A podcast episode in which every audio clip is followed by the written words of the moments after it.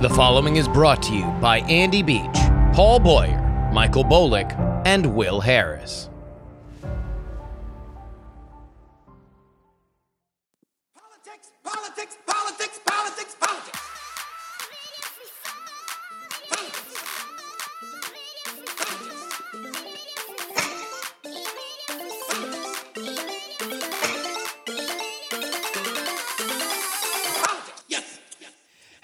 Welcome, everybody, to the Politics, Politics, Politics podcast, coming to you live from an undisclosed location in Oakland, California, in my self selected quarantine bubble. I'm your host, Justin Robert Young. It is June 24th. I can't believe we're already knocking on Independence Day here this year, man. 2020. What a kick in the groin.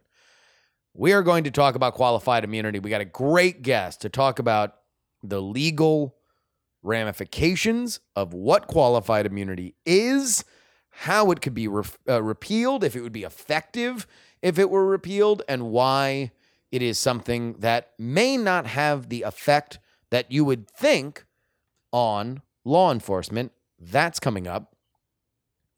I also have some more meta thoughts about what the Tulsa rally means and why I, the more I think of it, am very puzzled on Donald Trump's strategy on testing specifically.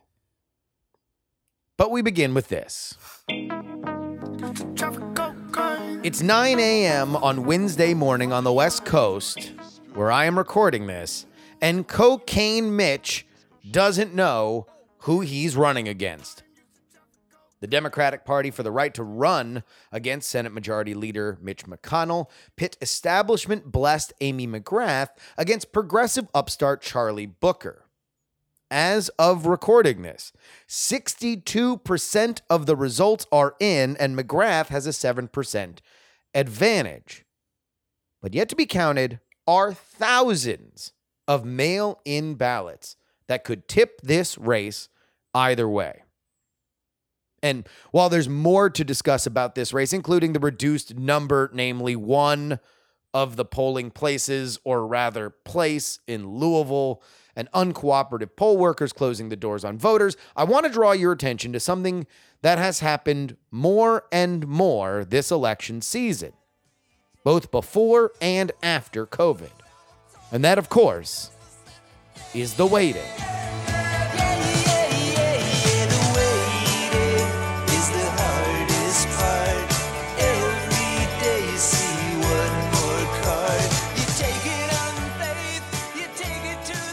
Iowa caucus was, of course, a total cluster, and Nevada couldn't get same day results together either.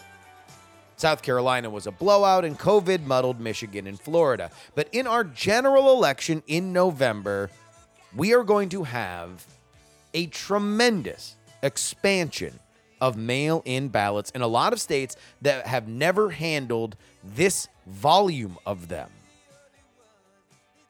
Now, I, I've been a pessimist on the quote, we aren't going to have a winner on election night theory. But I'm here to tell you, dear listeners, that the wait is over. And I am here to tell you that we're not going to have a presidential winner on election night.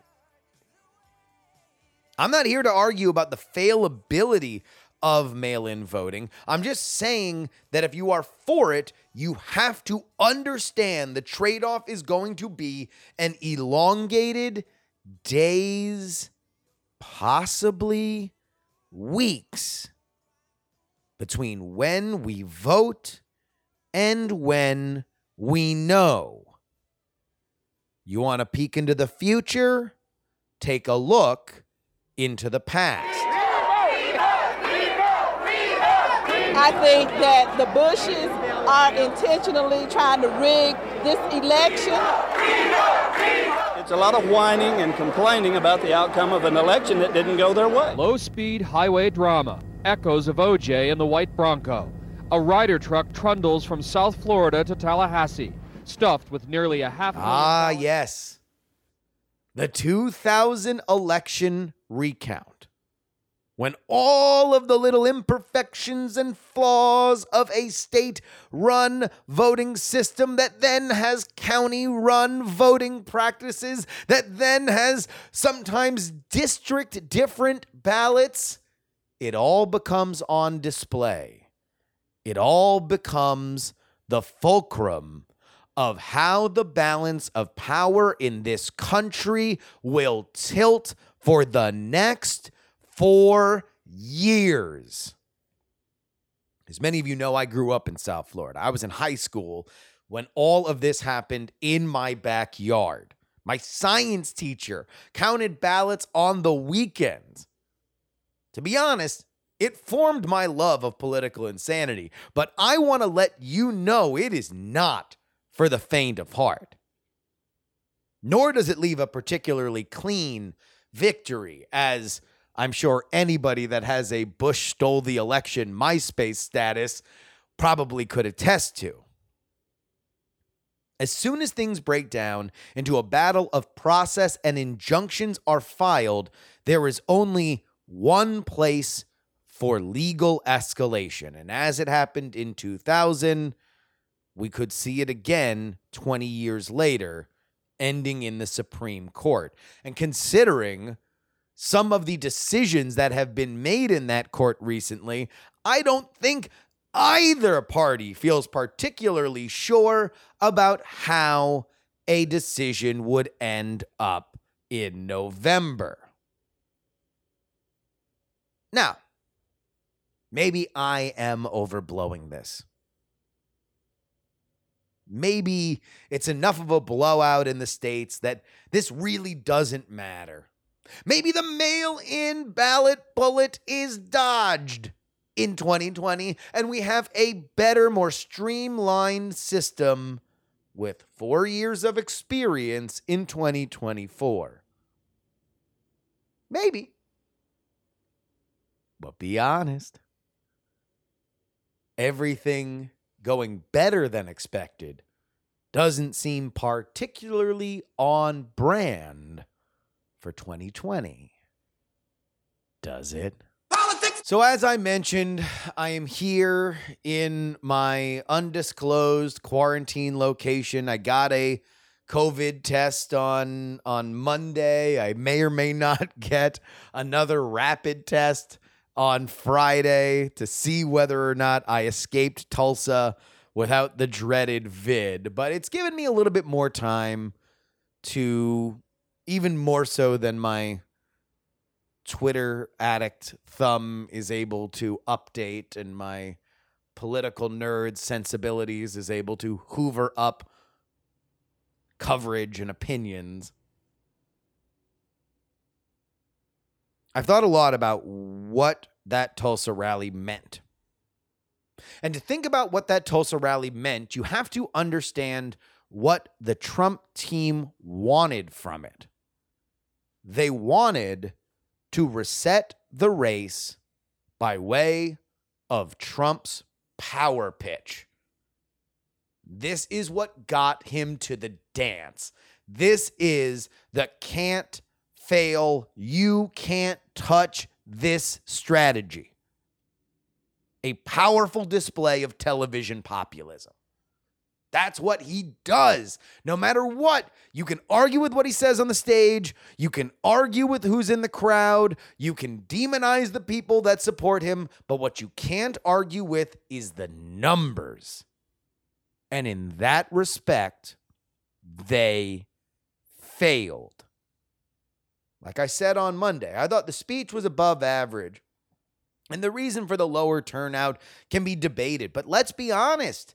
If you throw a party for 20 and six show up, you're to have a few untouched pizzas and some melted ice on the floor with coolers still stuffed with beer. It did not reset the race, it added another layer of doubt to Trump's chances. Now, all right, I, I promise I'm not going to turn this criticism of Trump into another criticism of Biden. So, Biden heads, Please rest easy. I will only ask for a very brief few sentences to get my Biden pessimism out of the way. I still hate the Haida Biden strategy. I still think there is more that he could be doing. However, as Biden's Real Clear Politics average has now tipped into double digits at 10.1, it is hard to say that he's in a bad position. And maybe more accurately, it's hard to say that Trump is in anywhere close to a good one. Here's why. Even by White House framing, the economy is not going to recover by November, denying the president his greatest weapon. What's more, protests continue to roil the nation's consciousness. Beyond the call for racial justice, they are now moving into more controversial pursuits, ones that people even more want to disagree with. Things like annexing parts of downtown into autonomous zones and ripping down statues. Even conservative talking heads have begun to mock Trump's law and order tweets as futile gestures. And all of that may or may not come and go. We, might be going into the polling booths in November and saying, wait, what was Chaz? What will loom large, and I think increasingly, is something that we are not going to see the other side of fully by November, is COVID 19, the plague of our time. And it is here that I genuinely believe, on a strategic level, Trump's counterpunch of the moment instincts are uniquely unsuited to create a comforting meta strategy amongst our consistent terror. For example, when the disease first hit, the demands, based on what we saw in Italy and suspected in China, were for testing and hospital equipment. Well, equipment was manufactured and distributed, and testing is now up to the 500,000 per day that Harvard said was the, would be the benchmark to have a good sense of where the virus is. Now, as I speak to you, infection rates are up in some areas of the country, specifically the South and the West. Hospitalizations are up as well, troublingly so in places like Texas. Is this a more accurate look at the virus? Or is it a sign that we are collapsing into another crisis point? If I were advising a president in crisis, I would be trying to isolate problems and comfort with solutions. And specifically in this case, comforting with the solutions that we have already followed from ask to completions. We have surpluses of ventilators if needed. We have an Army Corps of Engineers to build excess hospital space. At the very least, you can draw a circle around escalating areas uh, so the focus on of, of the country's attention is local to places with hotspots and not a persistent national anxiety. Reward areas that have done well and highlight areas that are in trouble now because everybody can already agree this is a pandemic. The best part of it for Trump, if I were advising him, is that he can still do his favorite thing excoriate the media, flay them for citing raw case numbers to create panic, highlight regions of the country where they are decreasing, highlight the advancement of our treatment of COVID, bash other countries for putting their head in the sand on testing and pretending the disease is eradicated. If you add up the tests publicly completed by the United Kingdom, Spain, Italy, Germany, France, and Portugal, they've done roughly 25 million tests. Russia's done 17 million. India's done 2 million. We've done 30. Our testing throughput is increasing by the day and our lead is widening. Again, for the population of India, we have done as many tests, or will do in many tests in the next four days, possibly three and a half, than India has done full stop. Use this as a strength. It's another machine you can take credit for. Our case numbers aren't high, they are accurate. Accurate in a way that nobody else wants to look in the mirror and know the truth about. Yes, we're finding asymptomatic carriers. Yes, we're finding younger carriers with little risk of death. This is data good data, data that's valuable in science, business, and government. It's the rest of the world that wants to pretend this is over with. We are learning how to conquer it with eyes wide open. But of course, that's not the message that comes from the White House. Trump is again an in the moment counterpuncher, and he views the headlines about rising cases as an attack that needs an immediate rebuttal. If he could think two steps ahead on this, I genuinely believe he could win on this issue. As we watch this play out, quite simply, I think that the world would need to revert to more of the norm, and the economy would have to show tremendous recovery for Trump's current playbook to be as effective as it used to be. But let's be honest getting back to normal doesn't seem very on brand for 2020. Does it? Politics. Me, me, me, me, me, dorogi kaki. Me, me, me, me, me, dorogi kaki. Me, me, me, me. All right. I would like to thank everybody. You guys have kept coming. You guys have continued, continued to support this show. And trust me, guys, normally, uh, uh, uh, you know, and, and we're going to be laying out some more travel stuff that we'll be doing before the end of the year. Uh, uh, but let me just tell you this it's expensive. It often eats up pretty much everything that I bring in on this show when I'm out on the road. And more specifically, when I'm out on the road for week on week on week on week on week, like I was for the primaries, like I likely will be as we come up to, uh, you know, the, the closer to the general and the debates, stuff like that. And it's even more so when I I can't come back and save money. you know, I'm in this hotel and and you know I might have to pay for this rapid COVID test.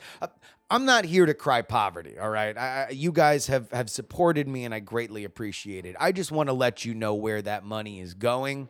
And I want to let you know it's greatly appreciated. So, two things that I would like to specifically call out. Of course, take politics seriously com. That's where you can support this show. If you get in on, the $3 level, you get two bonus episodes. Normally it's Monday and Thursday. Today, or sorry, this week, because we did the Monday episode, it is going to be uh, Tuesday and Thursday.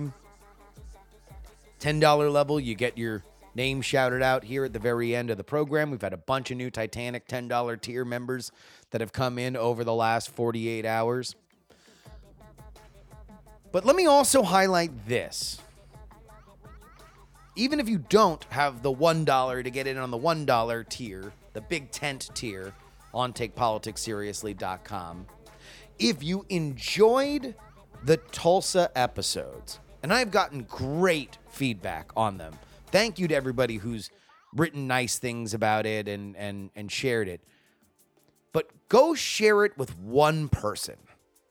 One person who cares about politics or maybe was burnt out about politics because I do think that it's it's something that I've become increasingly proud of even in the in the couple days since I've gotten away from it, and people have kind of written me about it. The biggest thing that I'm proud about is that it showed an element of that scene that I believe is more representative of what it actually was.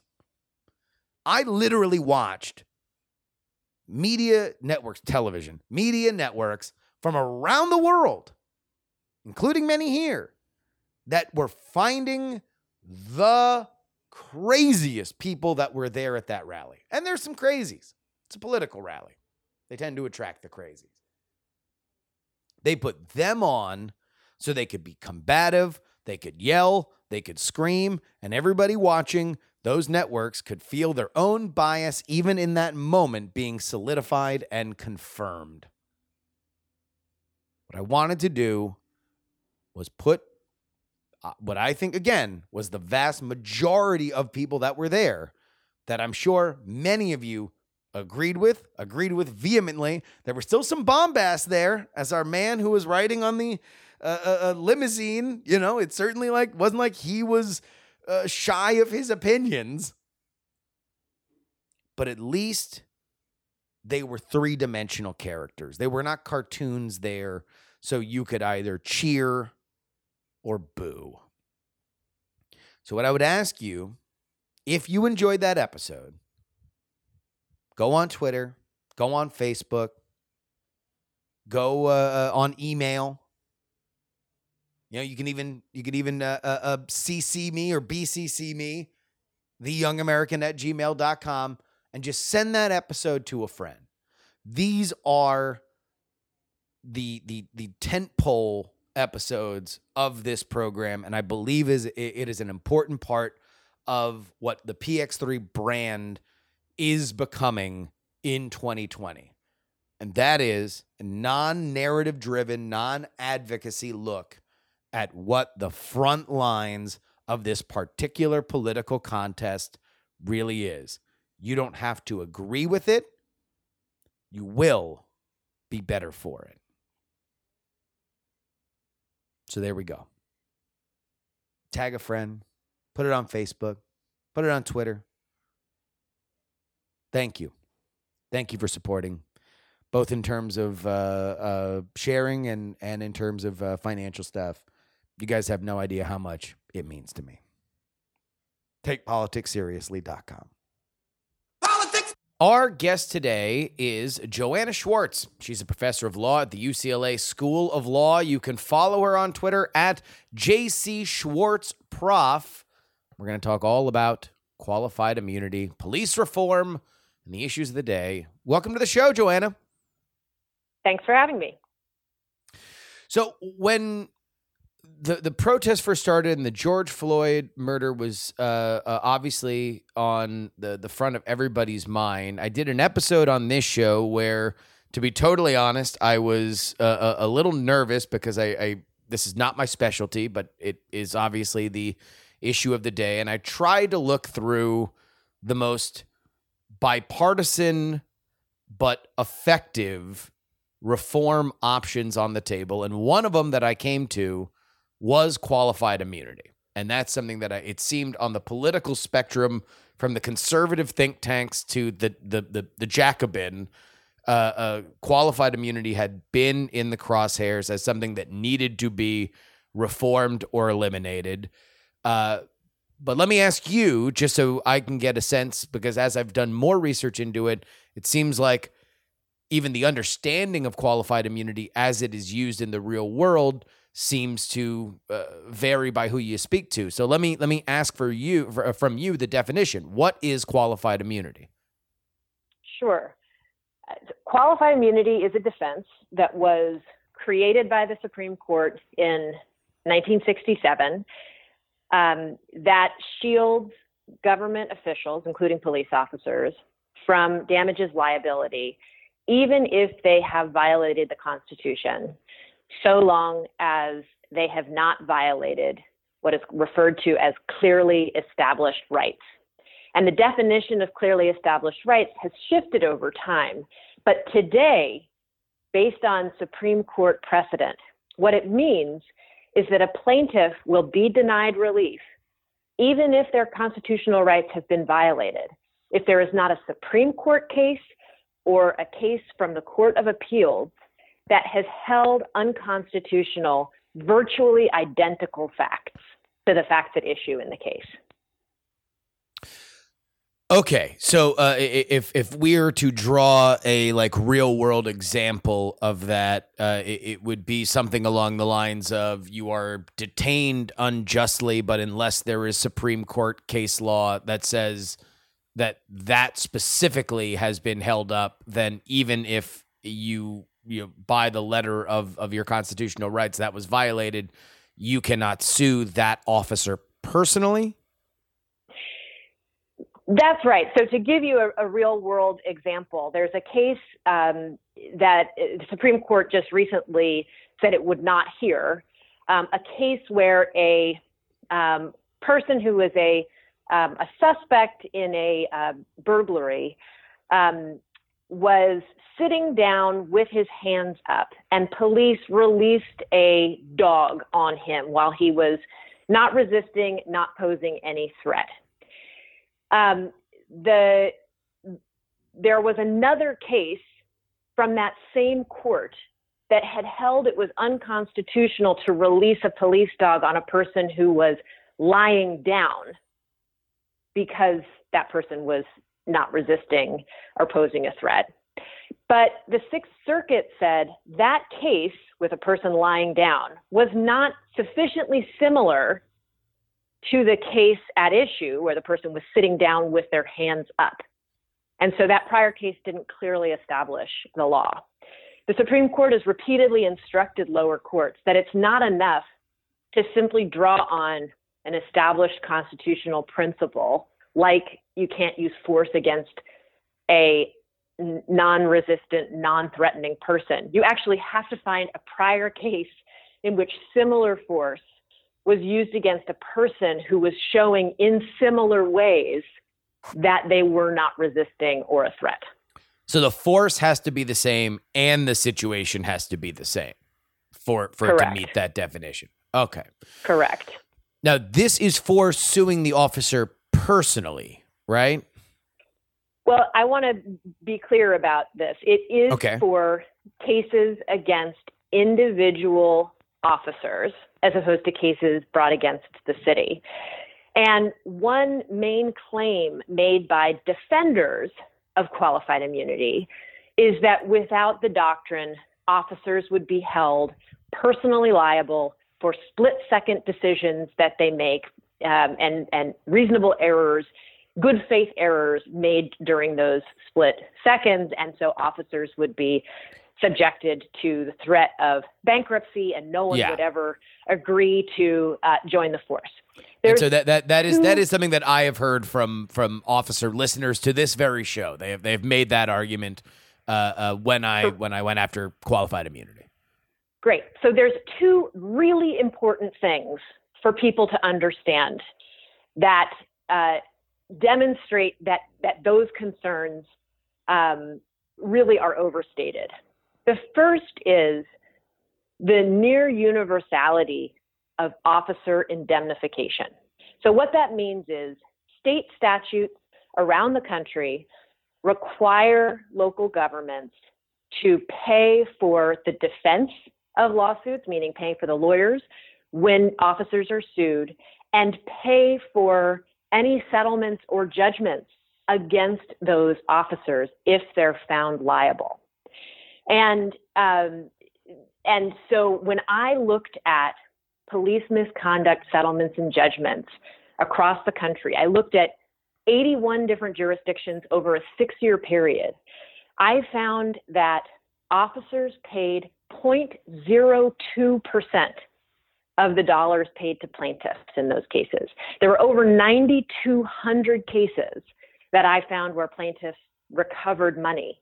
Officers contributed to between 37 and 39 of those cases. And the amounts that they contributed was a, an average of about $2,000. So officers are not personally satisfying settlements and judgments in these cases. And that would continue to be true. Those agreements would continue to exist in a world without qualified immunity. The other point that is critically important to understand is that officers are not going to be found liable for good faith errors made under split second circumstances because the United States Constitution, as interpreted by the Supreme Court, already says that good faith errors are not constitutional violations. The Fourth Amendment, as interpreted by the court in the excessive force case context, for example, makes clear that officers are required to make split second decisions, that the constitutionality of their conduct is evaluated based on the totality of the circumstances, that courts are not supposed to use 2020 hindsight in assessing whether the officer's conduct was reasonable. Reasonable conduct, including reasonable mistakes, is already protected, or excuse me, is already um, exempted from liability under the Fourth Amendment. So officers are not going to be found liable for reasonable mistakes under the So- Fourth Amendment. So let me let me go they, back to and your if they are found yeah. liable, they're not going to be personally responsible. So, so let me go back to your first point because I think that that this Yep. is an interesting uh, uh, way to think about it. You, your point, your your counterpoint to the argument that cops will be bankrupted is that no matter what, even in a world without qualified immunity, the state is still footing the bill, and effectively, this would just make the state more aware of the specific cops that are costing them money that are now state liabilities uh, and not coming out of the cop's pocket. Like this, this would just be more of an uh, an out in the open version of this cop cost this city, this county, this state money by way of these liability judgments. Yeah, the money ha- currently comes uh, virtually always from the cities, and it would continue to come from the cities. Um, what it would mean is that officers um, and cities weren't protected from liability in cases where officers violated the Constitution. All right. So so let's let's go with the idea that we think qualified immunity indeed is a flawed judgment. Uh, this has had a couple challenges to the Supreme Court. They again refused to hear a case just last week. Uh, we have seen the the House of Representatives put a bill together that included the end of qualified immunity. From your perspective, is a legal or legislative solution to this more likely or effective? I think that either the court or Congress could act. Um, I'm not. Uh, I, I, am. My, I am so. My mind is so blown by all of the action that's been taken and all of the steps forward that have been taken on qualified immunity over the past three weeks. As someone who's been studying qualified immunity doctrine in in obscurity for the past Yeah. ten years, the idea is- that it people are holding up signs saying "end qualified immunity" and and congressmen and senators uh, are, and and House members are, are are introducing bills. It just it boggles my mind. I always assumed that it was going to be the Supreme Court or nothing. Yeah. Now I think there's a chance for it to be Congress, but I also, you know, take to heart that um, some Senate Republicans are are describing qualified immunity reform as a non-starter. So I don't know. Yeah. Yeah. Oh, okay. Yeah. I mean, but but but from from your perspective, on action, any action, be it legislative or a legal precedent, would be a a step in the right direction. There's not one where you're like, well, no matter what, this could be overturned or this could be less likely to hold up. They they would both be No, steps I think- forward. Yes, I think if Congress acted, the court would not overturn it, and I think if the court acted, um, it, I, Congress could could step in, but I but I doubt that they would. And of course, you know, once we saw what Congress ultimately did or what the court ultimately did, I could I could offer commentary Yeah, about whether yeah. it was the right thing to do. But either is sort of as an institution capable of correcting this wrong. Why hasn't the Supreme Court ruled on this? Because it seems like, based on my research, they have come close multiple times. What is the reasoning, and from which side of the bench is holding it back? It's a great question. Uh, over the past couple of years, as you mentioned, there has been increasing attention to qualified immunity among commentators and advocacy groups. And part of what's remarkable about the current moment or the moment leading up to the current moment is that is that the opposition to qualified immunity crosses all ideological and political bounds. Um, Trump appointed judges have criticized qualified immunity. Um, the ACLU criticizes qualified immunity. Um, some law enforcement groups criticize qualified immunity. Cato Institute and the Institute for Justice criticize qualified immunity. So it is a doctrine that um, people on all sides of the political divide seem to agree on. And the same is true on the Supreme Court. Justice Thomas and Justice Sotomayor have been the most vocal critics of qualified immunity among the justices currently on the bench. And so and, and, and, by the way, for, for folks, for folks who are not Supreme Court watchers, those are literally the opposite poles of the ideological spectrum. Like that is that is the the the the spectrum connecting at the end. That's apparently what they agree on. It's true, and I think that if you read um, if you read their opinions, they seem to be focused on different things. Justice Sotomayor, who would um, fall to the to the left, um, is concerned that these qualified immunity decisions sanction what she's called a shoot first and think later approach to policing. Uh, Justice Thomas has described, who's on the on the right politically, has described um, entirely different critique of qualified immunity doctrine. His concern is that um, the doctrine, which was originally created to serve as a good faith defense in um, false arrest cases where officers had probable cause, has now ballooned into this defense that protects all officers, even if they've acted in bad faith, if there's not a prior opinion uh, with virtually identical facts. And in his view, that shift um, is is too much engagement by the court, too much expression of their policy preferences, and we should return to a version of the doctrine that is more similar to what was in existence in the late 1800s when this right to sue was first enacted by Congress. So they have very different kinds of critiques, but um, across the ideological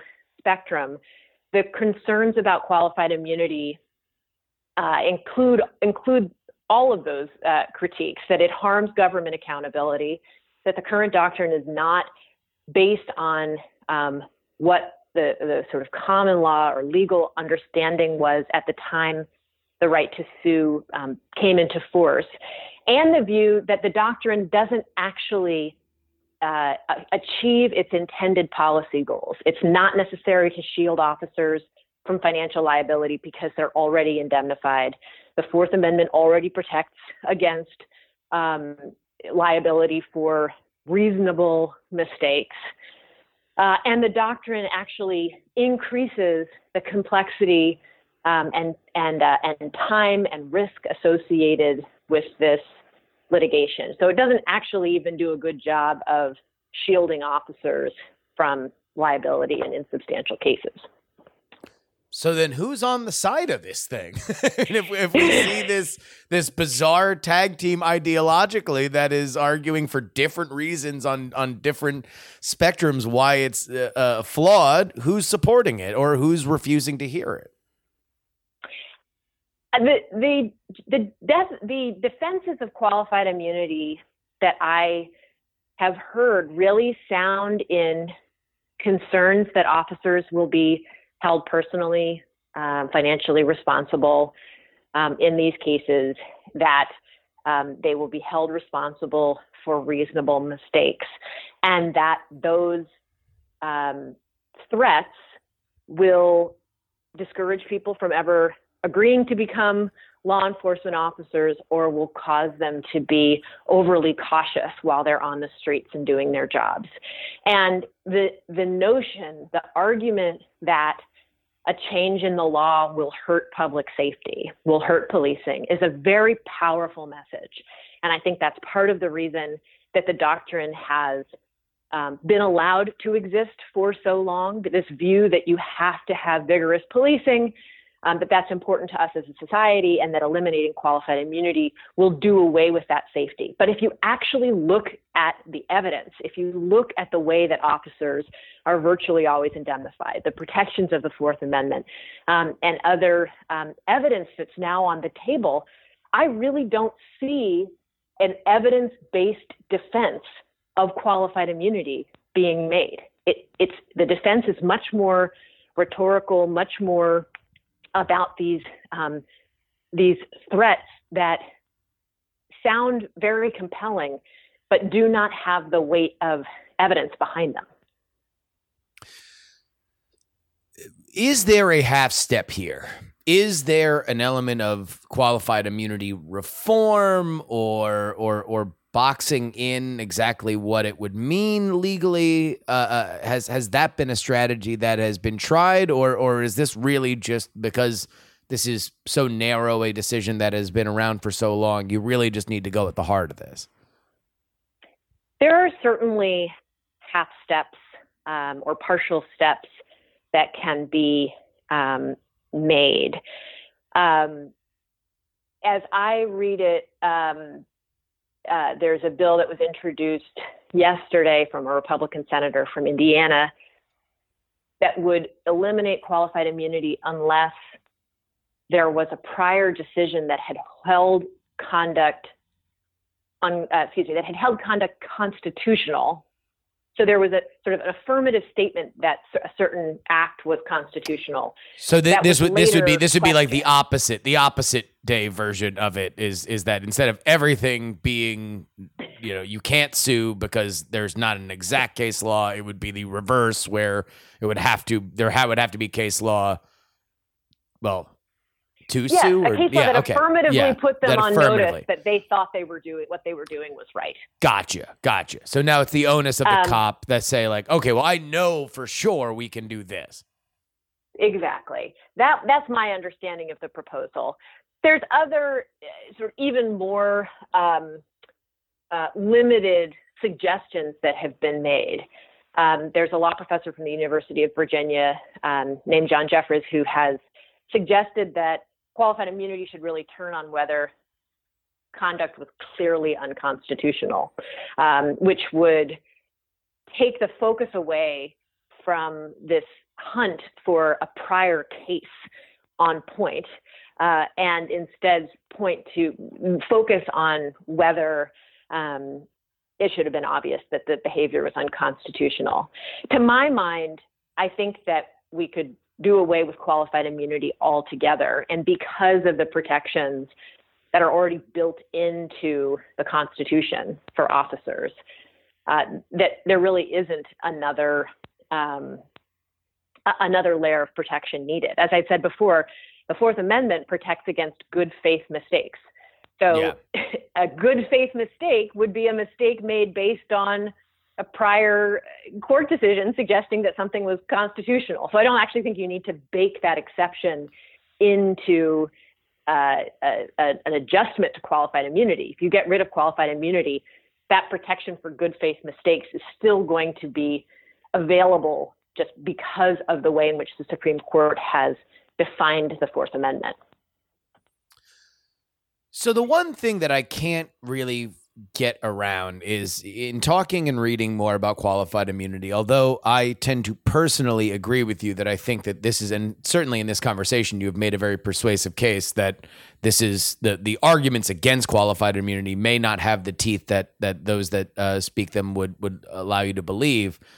But is it really an effective mode of police reform if all these qualifiers still exist, if the money isn't coming out of any any of the cops' pockets, I mean, I guess from the argument of a cop would be more likely to go to court more often and would be personally named in a lawsuit more often. It certainly would make things more public. It certainly would make things a little messier. It would make things harder to hide for cops that are continually brought up on uh, these kinds of, uh, of, of violations or or people believing that they were denied constitutional rights. But do you think it would have an effective, uh, uh, appreciable effect on police reform? I think it would, and I think it's one of the most important first steps that the Supreme Court or Congress could take to improve police accountability. Remember that there's almost 18,000 law enforcement agencies across the country. And so thinking about individual reforms to policies, other measures that uh, have been suggested and put into place, these are things that are going to take a lot of time.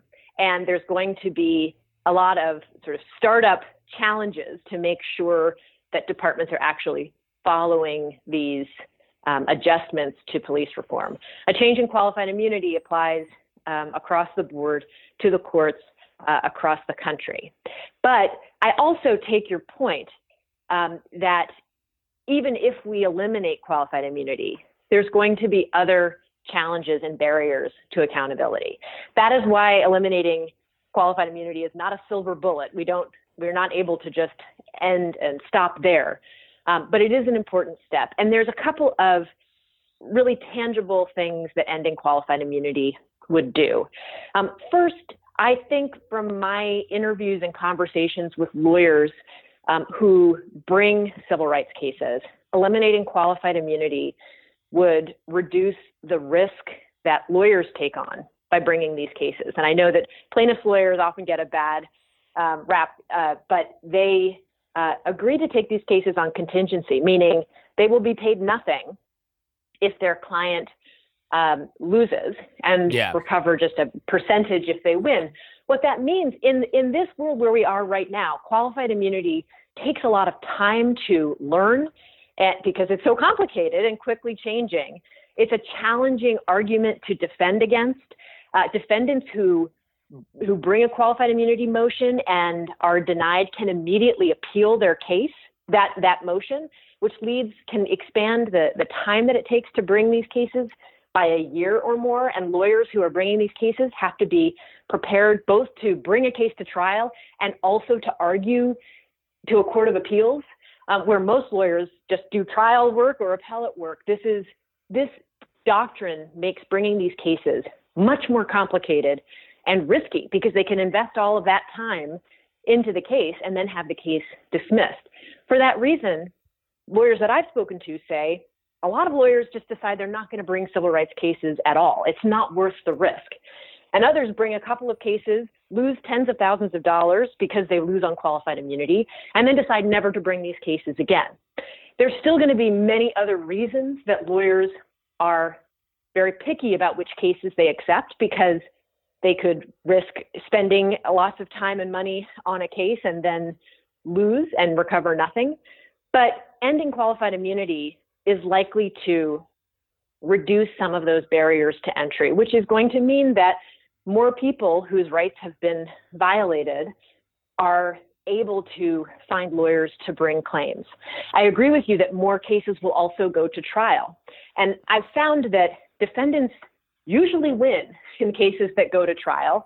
Yeah. Um, we've seen around the country that that police officers, and I think it's true even today, are among the most respected uh, uh, professions in our country. And lawyers I've spoken to say that juries are often pretty skeptical of their clients and, and more likely to believe the defendants. But it's going to mean greater transparency, greater public attention to what's going on. And, and a final point right now, cases where people's rights have been violated can be um, uh, dismissed because there's not this prior case on point. And courts can grant qualified immunity without ruling on whether the Constitution has been violated. And what that means is that there's various areas of the law that are never explored and explained. Courts aren't ruling on the constitutional questions. And that leads to more uncertainty for police departments and police. who are trying to train uh, and guide their officers about the limits of the Constitution. Eliminating qualified immunity would mean there would be more clarity about the scope of the Constitution, which would actually benefit uh, benefit police departments that are trying to train their officers. And there's a crisis in policing right now that we see with this, with all of the protests and, and all of the efforts of reform. There is um, a great deal of distrust um, and lack of faith in law enforcement um, from communities, particularly um, communities that are uh, that are being over policed. And qualified immunity sends a message uh, to these communities that um, police can violate their rights with impunity. I actually think eliminating qualified immunity would uh, end opinions that send that message and might actually help to restore some trust in policing. And that's why I think you have signs by protesters saying, end qualified immunity, end this obscure doctrine that has a couple of funny words tied together, um, because of the message that these cases send to police and to people who are policed. So just so I get your your point, uh, uh, you know, uh, summarized here. A, it's effective because unlike the piecemeal nature of local, state, federal law enforcement, this would automatically cut across to everybody. And B, if we're talking about accountability, which I do think is a very, very, very big part of uh, a reform that I think is reasonable that a lot of people would agree with. Uh, I think even cops that there is a dormant wing of reform that is kept silent by qualified immunity in the legal system that would almost immediately be put back online should it be repealed. I think that's right. Okay. Uh, uh, well, well, well, thank you, thank you, thank you so much for taking the time out of your day to explain that to us. Uh, my guest has been Joanna Schwartz, a professor of law at the UCLA School of Law. Please go ahead and follow her on Twitter at JC Schwartz Prof. Joanna, thanks one more time for coming on. Thank you so much for having me. I appreciate you spending the time on this uh, very important uh, subject. Politics. And that will be it for this week. I just want to say this. We are now in the final 50. The final 50 patrons before we hit that rare air of 1,000 patrons at takepoliticsseriously.com. So I know there's a few dozen of you hiding out there. If we can shake you loose from the tree, then we will be at four figures on Patreon. Again, there's some mega Patreons that have thousands and thousands, but getting up to a thousand is is a really, really, really big deal.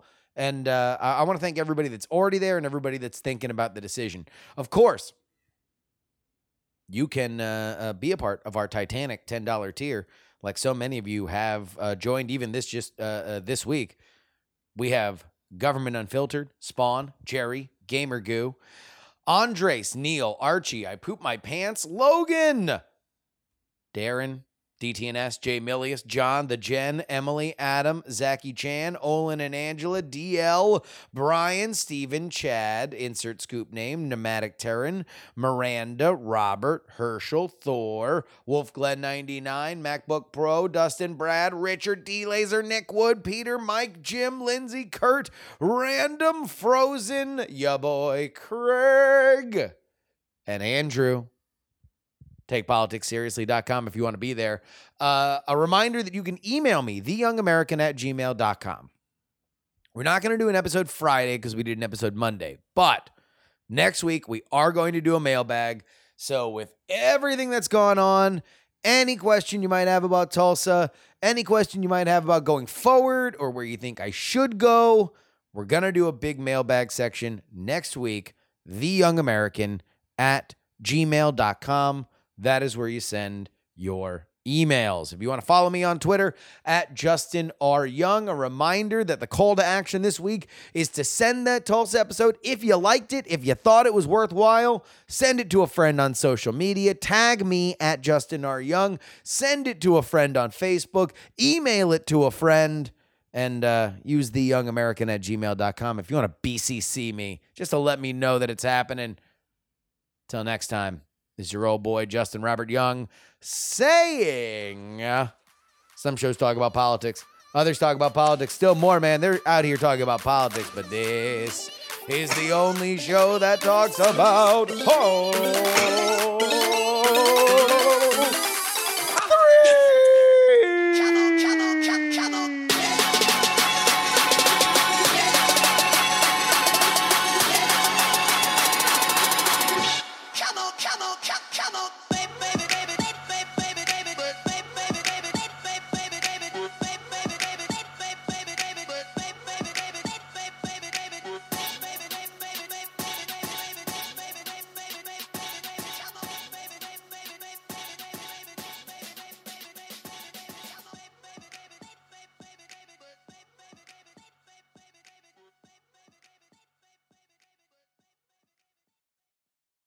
Club hopes you have enjoyed this program.